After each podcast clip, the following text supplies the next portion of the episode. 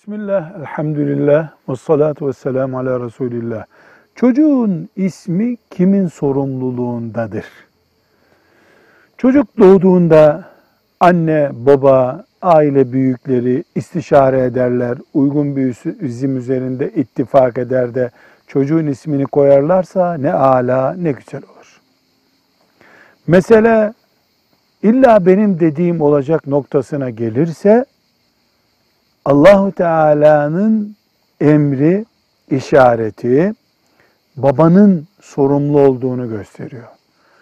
Kur'an-ı Kerim ud'uhum bi abaihim babalarıyla çağırın çocukları buyuruyor. Dolayısıyla babaya nispet edilmesi ismin de babanın sorumluluk alanında olduğunu göstermektedir.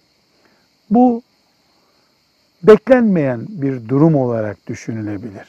Uygun olan babanın anneye nezaket gösterip bu emeklerden sonra senin hakkındır demesidir.